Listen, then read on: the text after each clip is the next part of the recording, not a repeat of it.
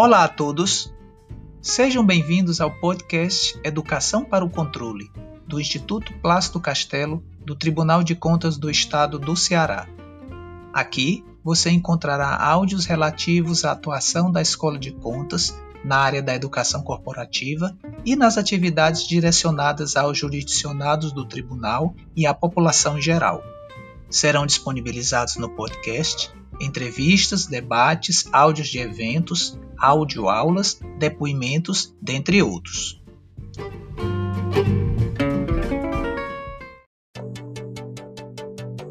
Olá a todos e a todas! Estamos aqui gravando mais um episódio do podcast Educação para o Controle do Instituto Plácido Castelo do Tribunal de Contas do Estado do Ceará. E hoje estamos felizes com a presença da Isabel Ferreira Lima. Ela é coordenadora do programa Linguagem Simples Ceará, do IRIS, Laboratório de Inovação em Dados, do Governo do Estado do Ceará, e comanda esse programa super importante de melhoria e qualidade das informações e comunicações que o governo presta à sociedade. A clareza das informações, muito importante nesse momento, onde o governo precisa informar, precisa prestar serviços cada vez melhor para a sociedade. E é importante que a sociedade possa compreender bem as diretrizes, as orientações, as informações que o governo fornece.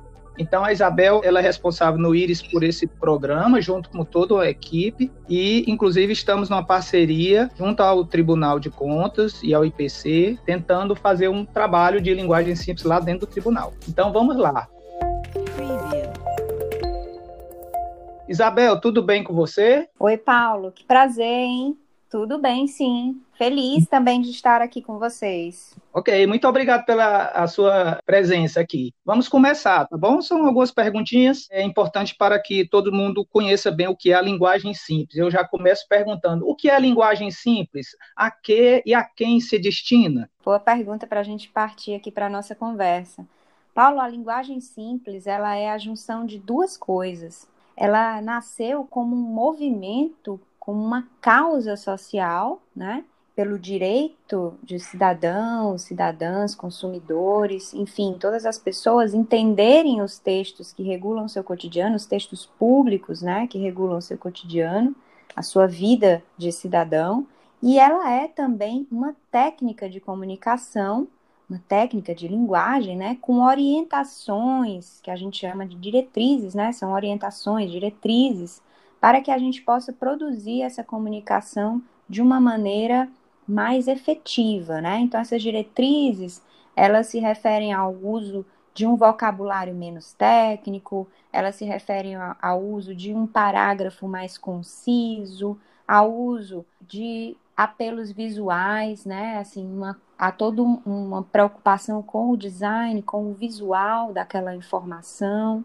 Linguagem simples é isso, é movimento social pelo direito de entender, e ela é técnica de comunicação unindo linguagem e design. E a quem se destina? É assim, é, é, é uma informação intragovernamental, é para a sociedade como um todo? Para a sociedade como um todo. A linguagem simples ela pode ser usada em qualquer por qualquer instituição, por qualquer meio de comunicação. Ela é uma técnica em que só apresenta benefícios, porque ela exatamente traz a clareza e a simplicidade. Aí a simplicidade que a gente fala aqui é no sentido de clareza, certo? De ser algo efetivo. Quando eu me comunico com alguém e essa comunicação tem sucesso, não tem nenhum ruído no meio do caminho.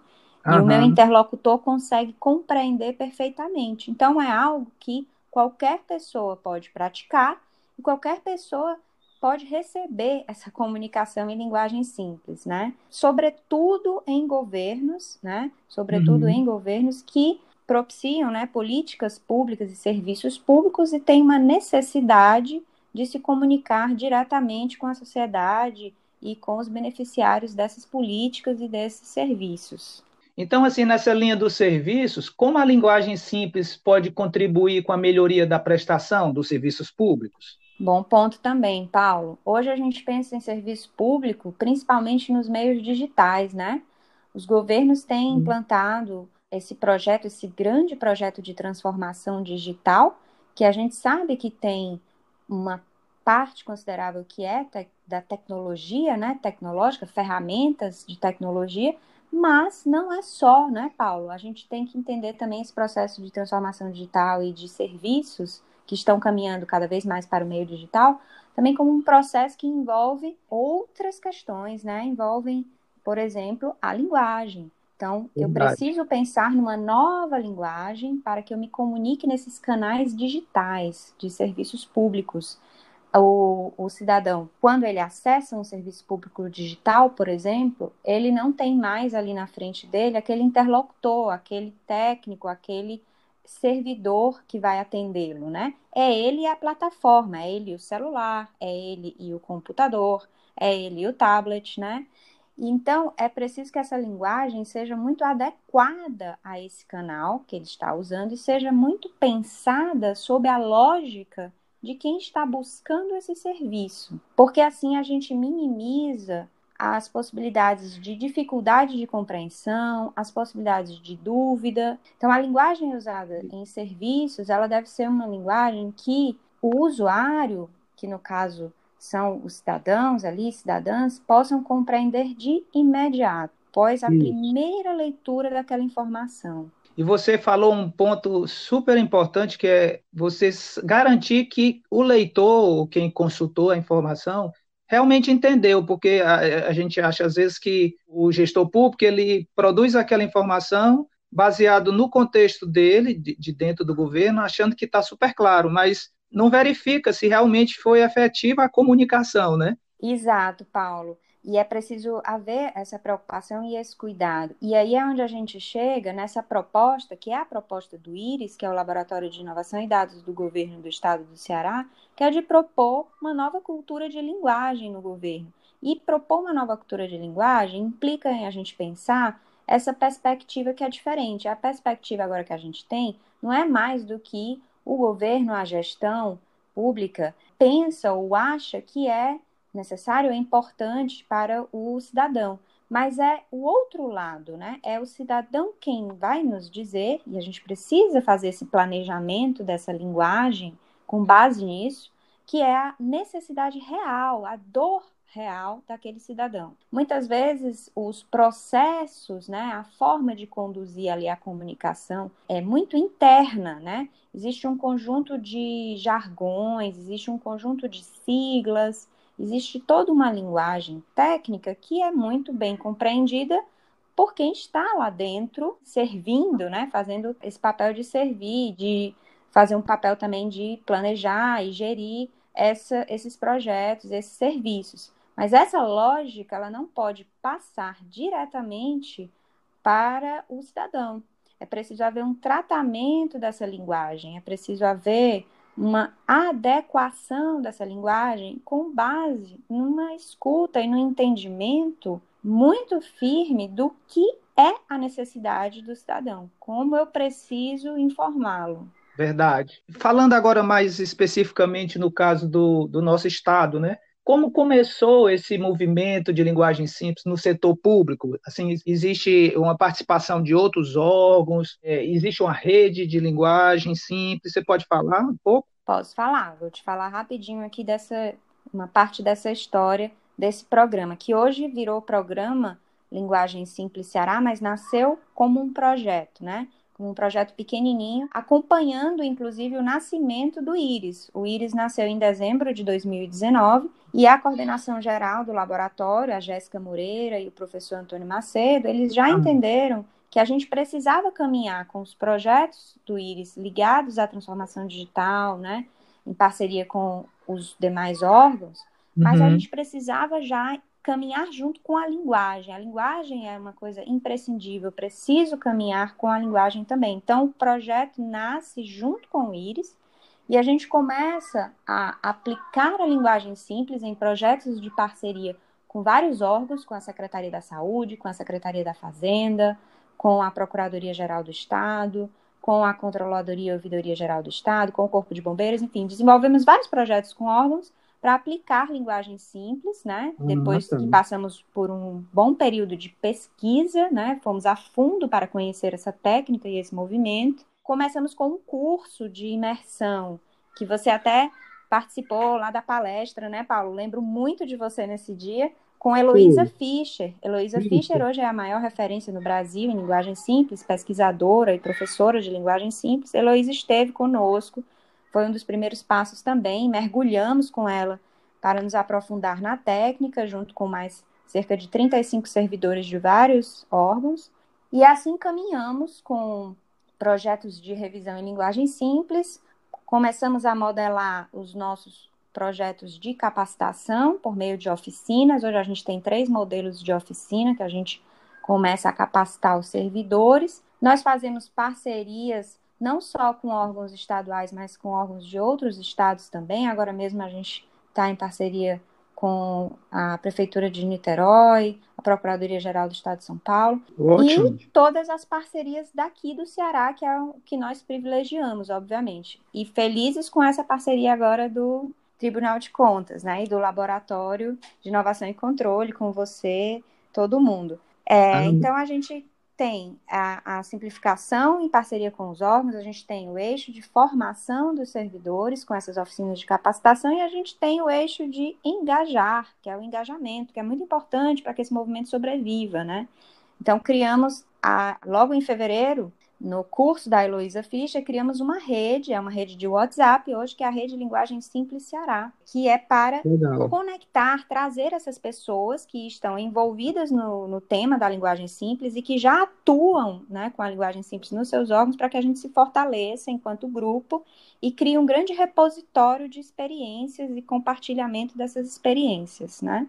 E a rede Linguagem Simples, ela é aberta à participação de quem tiver interesse? É sim, Paulo. A rede é uma rede de WhatsApp, a gente conecta várias pessoas do setor público cearense, de várias organizações, e aí não só do governo do estado, mas de instituições públicas cearenses, da universidade, né, todos os órgãos. E para acessar essa rede é um convite do WhatsApp que você pode digitar aí no seu navegador, no seu celular, o link que eu vou dizer agora.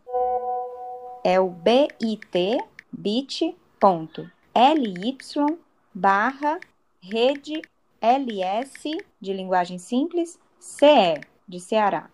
Então a gente vê que o governo do estado está dando maior apoio né, esse movimento. Isso é muito bom e que alguns órgãos já estão caminhando. Agora, quais conselhos você daria para aqueles órgãos que querem começar, né? Quem quer adotar a linguagem simples em sua organização? Quais conselhos você daria, Isabel? Bom, o primeiro é buscar, né, Paulo? Buscar fontes, pesquisar, conhecer o movimento, fazer contato com o Íris, né? fazer contato com o Íris, que tem aí puxado esse movimento, mas é, é mergulhar nesses canais, né? A gente tem a linguagem simples já bem aplicada, né, e com desdobramentos muito interessantes em vários países, né? A gente tem redes de linguagem simples também com atuação forte. De, existe a PLAN, né? A P-L-A-I-N, a PLAN, que é uma rede federal dos Estados Unidos, mas que ela congrega pessoas do mundo todo, de mais de 30 países. É, é uma rede de, de linguagem simples. Existem redes também na Argentina, no Chile, na Colômbia, mais próximas de nós, que também tem vários repositórios com materiais, né? Temos muito material ainda em inglês e em espanhol, né? E começando a produção de materiais em língua portuguesa. Sim. Mas nós temos também as experiências do Iris, e aí a gente tem no Instagram do Iris, que é o arroba irislabgov, a gente tem vários materiais, tem artigos, nós temos as 10 diretrizes do Estado do Ceará de linguagem simples, temos os oito passos para revisar em linguagem simples. Uh, então, tem uma série de materiais que a gente já começou a produzir desde o ano passado, que é um repositório mesmo de pesquisa para as pessoas que estão começando e querem buscar esse tema.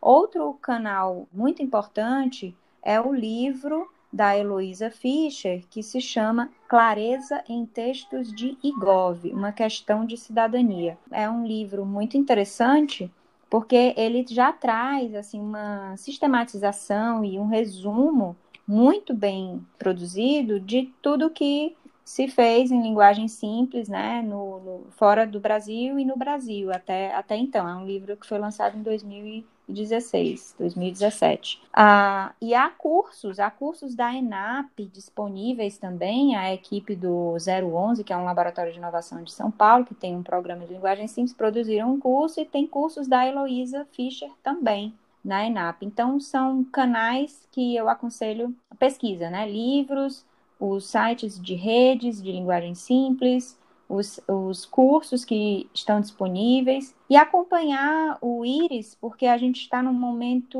muito intenso, né, de produção e de parcerias muito rico. Então a gente está sempre soltando aí materiais e eventos em torno da linguagem simples. Muito bacana, Isabel, porque aí você já deu diversas dicas de, de fontes de consulta para quem quiser se interessar né, no tema e sempre contando com o apoio, como você falou, de vocês lá, lá no Iris, né? E essa rede que eu achei uma experiência muito interessante, porque permite a troca assim de forma bem fácil, é pelo WhatsApp, né? Exato. Então, permite uma troca de informação rápida e de experiências também. Que você tá. participa da rede já, né? Isso. E bem, de forma bem atuante, isso é muito bom. E é interessante esse movimento da rede, porque as pessoas começam a realmente se conectar, começam a conhecer o trabalho do colega, Isso. né? Então a gente no encontro que a gente fez o primeiro encontro da rede, que você participou, foi um momento muito especial. Primeiro encontro dessa rede de linguagem simples Ceará. Uhum. A gente viu lá diversas experiências, né? Quatro experiências, inclusive a, a do laboratório do LIC, né, e do Tribunal de Contas, que você apresentou esse início, uhum. mas a gente vê essas experiências de servidores e gestores que estão tocando a linguagem simples já dentro dos seus órgãos, né, já começam a aplicar a técnica da linguagem simples e já podem partilhar essa técnica e esse movimento de entrada da linguagem simples nos, nas suas organizações. É bacana saber, então, que já houve essa realização da, da rede, né, que foi esse encontro, onde órgãos que já estão implantando a linguagem simples já estão mostrando resultados, inclusive com, com gestores também, mostrando que estão que compraram a ideia, estão apoiando, né? Muito bom. Exato, Paulo. A ideia é criar um grande repositório de experiências né, em torno uhum. da linguagem simples no Estado, nas diversas organizações. E os servidores que estão começando a conhecer essa técnica, que tem muita curiosidade de como eu começo, né, como eu começo a aplicar isso no meu cotidiano de trabalho, como eu começo a disseminar isso para outros colegas, eles podem, pela rede, né, se conectar e trocar ideias com esses servidores que já começaram esse movimento. Então, saber das dificuldades, saber dos aprendizados, principalmente, né? Dos caminhos que cada um conseguiu encontrar para fazer no para atuar no seu, na sua organização. Então, é, é uma rede bem aberta para isso. Maravilha, maravilha. A gente quer, torce para esse movimento cada vez mais crescer, se difundir realmente. E a gente acredita, é, Bel, que na verdade, é uma técnica, mas você comentou também que é uma cultura, né? Então, a gente, a gente trabalha, eu estou falando a gente, já me considerando assim, dentro do um ativista, né? Dentro do movimento, para trabalhar para realmente se tornar uma cultura, porque a ferramenta, ela, ela existe, existem várias, a gente sabe, podem ficar só numa prateleira, mas quando vira uma cultura, entra no sangue, vamos dizer assim, aí já é um hábito, as pessoas já vão pensar em linguagem simples na hora que forem produzir os seus seus textos e as suas informações, né? Exato, Paulo. Eu nunca esqueço de uma capacitação que nós fizemos, uma fala sobre linguagem simples para servidores da prefeitura de Sobral. Uhum. E uma servidora depois relatou, semanas depois, né? Eu até acho que um pouco meses depois, que ela nunca mais sentou para produzir um, um documento, um texto, é, sem pensar na linguagem simples. Olha só. Ela, ela já sentou para fazer aquela redação ali, pensando em diretrizes de linguagem simples. E o mais importante é entender esse processo da linguagem simples como um processo de gestão da mudança e que servidores e gestores comecem a se apropriar dessa nova é, metodologia, né, dessa nova técnica de linguagem e possam levar isso para o seu cotidiano, desde a redação de um simples e-mail ou de uma mensagem instantânea, até para a produção de documentos e documentos que vão seguir para, o, para a sociedade, para o cidadão. Né? Isso é muito importante, traz para, para os governos né, e para as instituições públicas traz um aspecto que hoje nós precisamos reforçar, que é a confiança, né? Uhum. A confiança, assim como a transparência. Então, a, a linguagem simples ela auxilia nesse incremento da confiança da população nas instituições públicas. Ela só tem ganhos, Paulo, só há benefícios aí, não há, não há nenhum malefício, na verdade. Verdade. Mas aos poucos a gente vai, vai construindo e vai sedimentando essa, essa nova cultura aí de linguagem. Chegamos, infelizmente, ao final dessa nossa super agradável conversa. Deixo um tempinho para você falar alguma coisa para a gente encerrar Isabel, e dizer que parabéns por todo o trabalho que vocês vêm desenvolvendo. Obrigada, Paulo. Primeiro, agradeço ao convite por participar aqui desse podcast. É sempre muito oportuno falar de linguagem simples para que cada vez mais pessoas conheçam e procurem saber mais sobre a linguagem simples. É um movimento que exige da gente esse ativismo, como você falou aí, então o Iris encara exatamente assim como um movimento, um grande movimento pela linguagem, pelo direito de entender, pesquisando sempre, diariamente, formas, técnicas, metodologias, orientações para que essa linguagem realmente se transforme e que ela seja adequada e efetiva nessa comunicação com o cidadão e inclusive internamente, para que também haja um ganho, né, uma agilidade nessa comunicação interna das organizações. É um grande movimento social, eu acredito nesse movimento, e, e é um, para mim é um caminho sem volta. É um caminho sem volta, ele está inerente a esse processo de transformação digital que o mundo está vivendo, e hoje, nas circunstâncias que vivemos, né, de uma pandemia, isso está muito mais acelerado, e acredito que essa linguagem já está se transformando, né? Ela não tem mais retorno, então a gente precisa se engajar nesse movimento. Gente, obrigado, obrigado Isabel pela sua participação. Obrigada, Paulo. Até a próxima.